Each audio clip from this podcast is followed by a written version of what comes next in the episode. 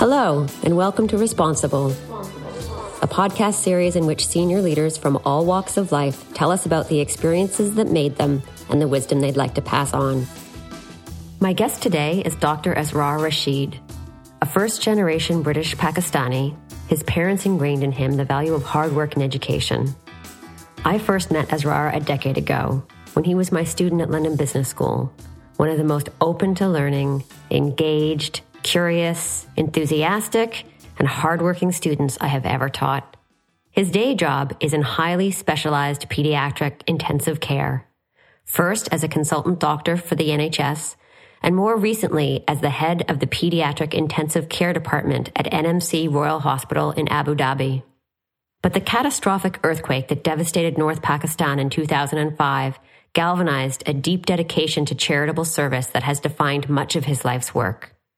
With several colleagues, Asrar committed to serving the health and well-being of the poor and destitute of Azad, Jammu, and Kashmir. By 2012, their collective, incorporated as a charity known as Midland Doctors, had opened a fully functioning hospital there. They have provided cost-free medical care for 350,000 patients, including in the aftermath of the 2010 floods in the region and now during the COVID pandemic. As part of this venture, Asrar has also developed a malnutrition program focusing on treating children with acute, severe malnutrition. Never afraid to expand his horizons and challenge himself, he is currently working on his PhD on the role that artificial intelligence can play in helping to understand and treat severe sepsis in critical care. I know that those who are listening will learn so much from your example and your commitment to the social good, Asrar. Thank you for being here today. I'd like to begin by asking a question I ask all my guests, which is what does responsible leadership mean to you? My work is so varied and often involved with emergency situations where children's lives are at the edge, or I've been involved with forensic situations where children have been abused, either physically or sexually, or I might be coming to a situation where I'm setting up a new ICU, I've got challenges with family, etc., etc. I aim to provide the best advocacy using the best practice and the best service to my patients and the best allocation of resources for the better good. And how do you think it might be different in healthcare than in other other types of contexts? Do you think the challenges are different or that the responsibilities are different? There's still the, the, this whole relationship with, with a potential customer, the resources, your, your management, etc. So I think the, the business or management framework potentially is the same. The nuances, of course, are there. You're dealing with a uh, life and death situation scenario and very challenging and emotionally driven situations as well. The situations also change. Dealing with a patient that is stable and is getting better, improving, or has a mild disease is very different from a patient that suddenly crashes in front of you and you have to suddenly implement measures to potentially going to either save a life or you're not going to be successful. You said earlier that one of the things that's making a difference for you now is the stability and strength of your team. Can you explain, you know, how you built a team that works well and how that's compared to teams that have worked less well and why? In the countries I've worked before, US, UK, Australia, there is a hierarchical process in which you have a team that's built around the academic or the training processes which means that not necessarily when you have team members that are, that experienced. They're on their way to develop and uh, to gain that expertise and experience over time. So then this shifts the onus to the uh, the treating clinician, the person who is uh, leading on that case, which is different to the situation I'm currently dealing with. We've attracted doctors that not necessarily the same pieces of paper that one would expect in the UK, US, etc. But they have a vast level of experience, and that experience does count for something. They may have developed their, their training, their experience over in a very different system, but the essence and how they deliver care is the same, and they've accumulated this over a period of time. So they've come and been slotted into the positions under me, which is great for me because uh, they are that much more experienced than the kind of clinicians that I would have had the, the value of in my um, previous countries. So tell me a little bit about your career progression. You know, you've worked in several countries, you were trained in, in many places, in, in many types of degrees, even. You started your medical practice in the UK and are now in the UAE. What have you considered the biggest turning points in your career? The uh, first turning point in my career was actually a lot earlier on. I was in college and I just received a piece of paper to say that no medical university had accepted me onto any program.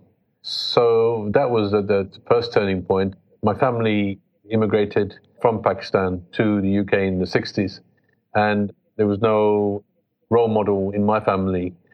Both parents were working class to go through college and to get outstanding grades and to be accepted onto a program was, uh, you know, my first turning point. Then I think uh, one in the health system at least gets slot, slotted into a, a program of, of training and at the end of five years become a doctor and then you decide on the specialization. So once those difficult decisions are made, you know, you slot into a program. Uh, I believe I'm now in my second point of inflection. I've recently commenced a PhD program that's been really quite informative for me. I, I believe it's also been mind changing. Where do you think you get your work ethic from, Asrar? I was just thinking about you as a student, and I don't know that I've had very many that have worked as hard as you do. The work ethic comes from my, my, my parents, and uh, as immigrants, they just said, you know, you've just got to work hard. They did all their lives, and that's the work ethic. I think that's that's primarily where it comes from. And secondly, the focus is to to do better for my patients. And you know, when you see patterns in disease and you, you see things happening in front of you, I, I, believe it's very, very important to to make a noise and uh, first of all to understand what it is that you're you're seeing, to appreciate what you're seeing, and then to try to understand it and try to make some sense that may help other doctors as well. And uh, I mean, the case to point now is uh, is the COVID phenomena that we're seeing in children. That's the first time many of us have seen this this level of of condition that's that's affecting in in uh, children in, in such a way.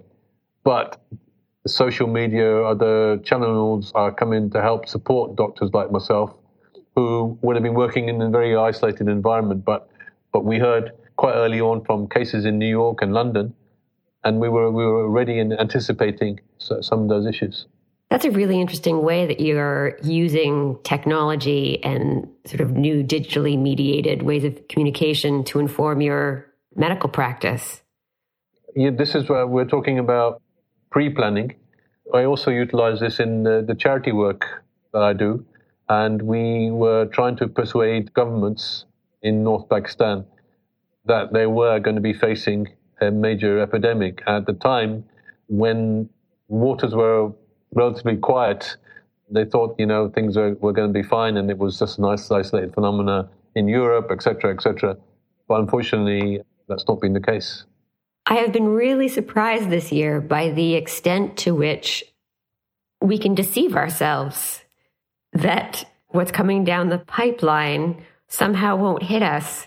I think a lot of leaders, especially in science, have struggled with communicating what an, what a an exponential curve looks like or that you you can't just think that because something's happening in Italy, it won't make it to the UK, or because something's happening in the Middle East, it's not going to make it to Pakistan. How, how do you, how do you encounter, how do you react to the people who are having trouble internalizing something negative that's about to happen? And this could be either policy wise or in your medical practice. I think one of my strengths is the vision that I can bring to a situation. I was one of the more vocal clinicians about the potential COVID 19 issues on the, the horizon that eventually did unfortunately come to fruition. My strength is strategy, and the challenge for me is, is always how to implement and persuade people as to this is the issues and these are the risks. In the end, I think as the the situation and the waves emanated, the true reality of the situation became evident, and it, uh, the people that were not persuadable were persuaded in the end. It wasn't easy. I think that there are still several people in really important positions who are, have yet to be persuaded about some of this stuff. We're still seeing different nations who are falling behind. I'm, I'm worried about my colleagues who are in India right now. Um, how is it in Pakistan? We're in a connected world now, and quickly, you know, I pick up the issues. And unfortunately, I've had colleagues who have perished in the UK, in the UAE, and in Pakistan as well. And Pakistan is going through through a rough patch. It is very difficult, and it's un, uh, difficult to understand the true dynamics of a situation as testing isn't as comprehensive as it could be. However, I'm an eternal uh, optimist, and I hope that the vaccines will be uh, available soon. I get my shot tomorrow. I'm very excited about it. Actually, uh, maybe sorry to interrupt you and uh, and say one of the things that I was trying to do also was also to trying to get people to get vaccinated early as well. And I used social media. I went and got my my vaccines people were worried about the Chinese vaccine and they were worried, you know, efficacy, side effect profile, etc., etc. But I'd seen the cases and I'd seen the patients in ICU, and I just thought it was well worth taking that risk. Of course, as a clinician, you can only provide the advice, and it's up to people at the end of the day to to take that advice. But you know, I got myself onto LinkedIn very quickly, got the jab, and took the pictures and said, you know what, this is, and uh, you know, I've been advocating this from sort of early on, really, to get get vaccinated, vaccinated early. Well, it's not even it, vaccine hesitancy is one of the issues, but also vaccine access. Yeah. I mean, there's been tremendously unequal access globally. It's still uncertain how quickly the world will be able to produce enough vaccines from whatever provider to get to where they need to go quickly enough. Well, one of the things this raises is is the extent to which in all professions, but perhaps in a in a more heightened way in medical professions, we encounter situations or decisions that elicit moral conflict. What are the things that elicits the most moral conflict for you, and how do you manage that when you encounter them? Thank you. I, I, this uh, was a complex question. So when there's a, a certain treatment or a management approach or plan that needs to be followed uh, as a as a doctor, but there are restrictions. Now the restrictions may be that the health system hasn't developed necessarily, or resources are are restricted, or even there's a clash of cultures. You have the the sense of what is right and uh, the sense of what you need, you need to do at this time. So I think the first thing, the step is realizing what what is in, within your power t- to be able to do. I, I, can't go into specifics because I was involved in a certain situation and due to uh, patient confidentiality. However, all I can say is that it was a difficult time for, for all, all my staff, for, for us, and we knew that a certain management plan had to be had to be undertaken, and, and we we found a way that was a, a negotiation, but led to led to led to a good outcome. However, to prevent that situation from arising again, I then had to uh, work closely with uh, with my hospital management to implement uh, protocols and in such a way that we um, we could move things forward. It, it, was such a complex situation, and at the end of life is such a complex mixture of abilities to work with families, look at the, the conditions, and uh, to understand what is the best that you can give to that family and to that patient at that time. So I think just to answer your question is to take a step by step approach to dissect what you can, what's within your control, and then to try to attempt uh, to make things better for the future. Well, one of the ways I think that you live out those values is your enormous contribution to the charitable sector. What made you so committed to doing so much work outside your professional capacity in which you get paid to do so much pro bono and volunteer? The reason I decided to do medicine at an early age, at that juncture when I was thinking, you know, IT was really coming up. Maths was uh, a great, uh, you know, strength of mine as well. But there was a great, the, the feeling of doing some greater good. And I grew up in the times of uh, Live Aid and the major uh, issues in Ethiopia. And I just saw the kind of uh, opportunities there were for, uh, for doctors to, to make a difference. Having achieved a level of expertise, I just thought it, it is was the right thing to to give back. In the uh, working in the National Health Service in the UK, a lot of things are given. Even going to the US, I, I realized how patients in, in the UK don't know how lucky they are with some of the, the treatments uh, that they do get. And it, it just seemed that this, uh, the time of my development into a consultant, that it was just right for me to now offer my expertise in an area of work that is, is quite new to many health systems. So that's what, what drove it. But uh, the spark to that whole thing was the 2005 uh, earthquake in, uh, in Southeast Asia, in Pakistan. And, and since then, there has been uh, other humanitarian crises, there have been the floods, and now COVID 19. And each time, uh, a different type of skill set has been, has been required to impact and provide uh, humanitarian healthcare in those situations. How have you found the differences with each humanitarian crisis? What are the different things that you need to bring to the table? So the earthquake, basically, it was a one quick event that was devastating.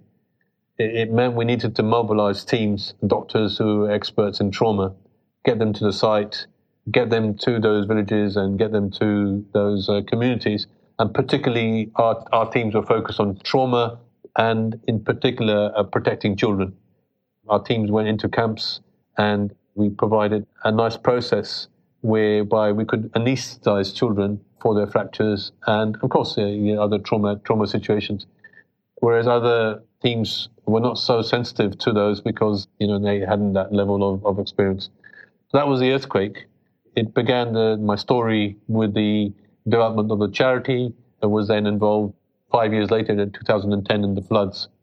Floods were different. They started from the, uh, the flow of water started from the north and was moving southwards. So we had the issues of dealing with the patients in the north to house them and to, to provide them with the vaccinations, etc., etc. But we were also anticipating the effects in Karachi. So we, we had, had time, but the dynamics were, were different. COVID 19 is an ongoing complex array of, of challenges, not just one, one peak and trough. You know, it's just uh, multiple peaks and multiple troughs. I think that the, the, the dynamics each time have been different. What for you has been the hardest thing about leading through the COVID 19 pandemic? It's trying to pre plan ahead what resources are needed and preempt the, the issues and difficulties within the pandemic as well, it's been uh, frustrating. There's been the, the, emotional side. We had a, a, teenage child who was sick in one bed. Uh, when I'm uh, working, I, I, just work. But uh, when you have, when you ask people ask you to think about something, it takes a bit longer. So we, we had a we had a child who was in one bed, and uh, her, her, her mother died in the in the other bed so we weren't able to tell her that her mother had passed away because she was she was quite sick. That, that's just one uh, one environment. Uh, sorry, one one case, uh, there've been there've been others as well. Thank you for telling me that. I there are so many lessons that I feel like we're learning this year that it's hard to even um, know how to articulate them because it's going to take a long time for the dust to settle after we get through this. And I worry that one of the hopeful things that I think about as we move through the pandemic is for me and many people I know, our ability to feel grateful has increased, right? So many things were taken away, so many things were made more difficult. So many people suffered even the smallest thing like a haircut, you know, is something about which to be extremely grateful. But I also worry about the long term mental health effects that this will have on the people that served on the various front lines. Well, when I get to, asked to reflect, it's always, uh, I, I, find it very, very difficult. But one of the phenomena that you have to be really careful about is, is the difficulty of burnout as well. Because this is a, a pandemic, but we've, um, as ICU doctors, we see the edge, edge of life. It's, it's part of the story. I've had challenges in the past where you still remember those children. You think, well, what if I did this and what what could I have done? You know, how could I have made it different? And I, I became a pediatrician, passed my exams, etc. But I really became a pediatrician when uh, we had my first daughter. That uh, emotional side you really begin to appreciate. So one of the ways I tend to it's not a protective mechanism, but one of the mechanisms that I use is to always to remind myself that I only have a certain amount of power. I have the physical, physical abilities. I have the capabilities also to, to make a difference. But spiritually, there is, a, you know, other aspects to it, and that's not within, not within my power. Once I, I realize that, then, uh, then, then I, I move on. But I think it's very important to also think about protecting oneself being in it for the long, long game. Well, we need to find ways of restoring ourselves when we do become burnt out. This next set of questions I call the lightning round, but it's just a really quick way that we can get to know you as a person and as a leader more quickly. One of them is what's your favorite way to restore yourself when you've become depleted? I play play hockey, field hockey. I think having a, a life outside medicine is very, very important. I think also spiritually, the understanding that as a, a man, as a human being, you have a certain limitation, and above that, science is moving on. We're developing new new ways, but you know, you, situations are out, out, out, with your hand. And uh, thirdly, is also to ensure that you are not in those stressful environments too often, or you have put mechanisms in place to make those those situations easier in the future. It's a good thing that you uh, specified field hockey because as a Canadian, I would have immediately assumed ice hockey.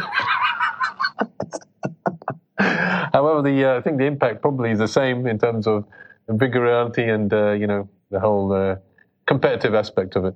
Well, there's something about team sports that you're gathering together to accomplish trivial goals, but trivial goals that you're meeting together as a team, right? So you have a limited transcendent goal that a number of people are working together to meet. And I think there's something about placing yourself within a team to accomplish something that is that is very restorative. I've, I've never been a striker. I, am not. For me, scoring the goals is is not the important thing. I've always been in the defence, working to stop the goals and working with my team to put the processes in place to you know so others can score. So anyway, that's that's just an insight. That doesn't surprise me at all. What is your favorite work of fiction? Uh, the Lord of the Rings. I read that as a, as a youngster, and it was my first book that was a multiple series, and uh, it was just a wonderful time. It was a time before YouTube and digital media, etc., etc., and you just had your books. What about this series do you like particularly? There's a group of people, of individuals that are uh, going through a system and working together for a common good. That is a theme with you, Asrar. What is a secret skill that you have? So when I was uh, young, I was actually I was left-handed. I'm a twin. My twin was right-handed, and I was left-handed. So unfortunately, well, fortunately, unfortunately, I was made right-handed because in those times schooling was about being right-handed. But when I play sports, I have the ability to hit uh, the ball with my left hand. So that's uh, also quite useful, and that surprises people. And secondly, I can make, you know, chapati, the roti. I can make those nice and round. But please don't tell my wife. She hasn't seen me do that for many years, so it's, it's a secret. Why would you want to keep such a great secret skill from your wife? Ah, uh, well, I think we should discuss that on a different podcast. I'm actually I'm left-handed too. They didn't change me, although I, I don't think we grew up in very different eras but I shoot ice hockey right handed for some really weird reason. Oh, you, you play ice hockey as well? Oh, great. it's a Canadian patriotic duty. It's where we oh, all have to we all have to skate. What what do you consider your personal motto? Well, of course, it was related to what you uh, you asked earlier about who are the role models in life and things I learned from my parents, and that is to work hard.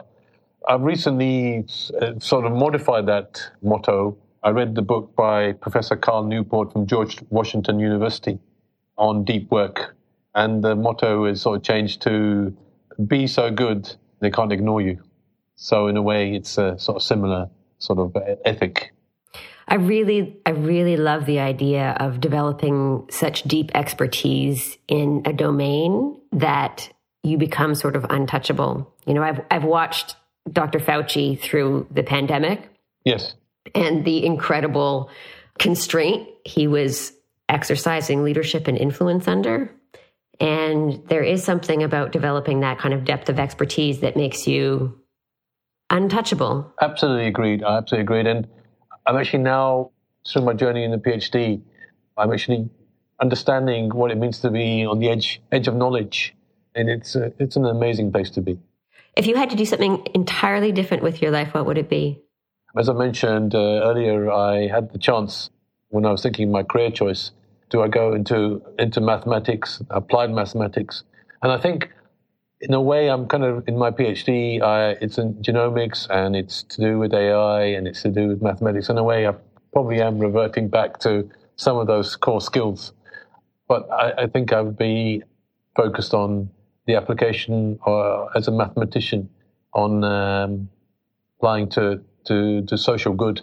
That would be would be an amazing ability. Thank you. Yes, I'd like that ability too. So the, the last set of questions sort of look to the future. And, and the first one is, is about what leaders you most admire and why. So who do you aspire to, to emulate and why are they so influential for you? I don't deem myself to be ultra religious. However, one person that's had a really uh, impact on me, me and many, many Muslims is Prophet Muhammad, peace be upon him the reason I, I, I, put him forward as a as a great a great role model is uh, I believe he, stopped the life burial of female infants. He, he was an advocate for equality and uh, and black rights. One of the first few companions was Bilal, who who was who was black, and Bilal's voice was so amazing that he was given the task of um, sounding the azan as well from the mosque. He was also a voice for the poor, and the reason why Muslims, especially around the time of Ramadan, have to give two and a half percent of their of their wealth to the poor, zakat. And not only all those things, but he was also into into animal welfare as well. And I believe he was well ahead of his time. You moved from the UK to the UAE in 2017, and the article you sent suggested that in part that was because of the racism and discrimination that you faced in in British hospitals. Would you mind talking a little bit about that and perhaps providing advice for other people who are likely to experience that same kind of mistreatment? Perhaps the word uh, racism is too too hard a word to say, and uh, also I, I, don't wish to I don't want to name any hospital or any any but I, I would like to just talk about the system in general there, there were uh, challenges, and uh, being uh, the first Pakistani in some uh, some aspects of my uh, my field, my work, etc. These may be some of the challenges one one expects, and I don't um, think that people mean to have uh, you know discriminate against people.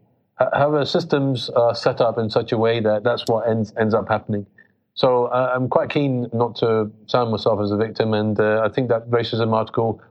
I just wanted to give you an idea of uh, the flavour of some of the things that that I potentially, you know, was, was going, going through at the time. We have all become much more aware in the last two years about how deeply ingrained some of these systems are. And mentioning that the reason why Muhammad is a role model for you, ha- having to do with his inclusivity right? And ability to have meaningful relations and advocacy across across demographic lines that would not have been accepted back then and are still tricky now. The way we move through the world is affected by our demographic characteristics.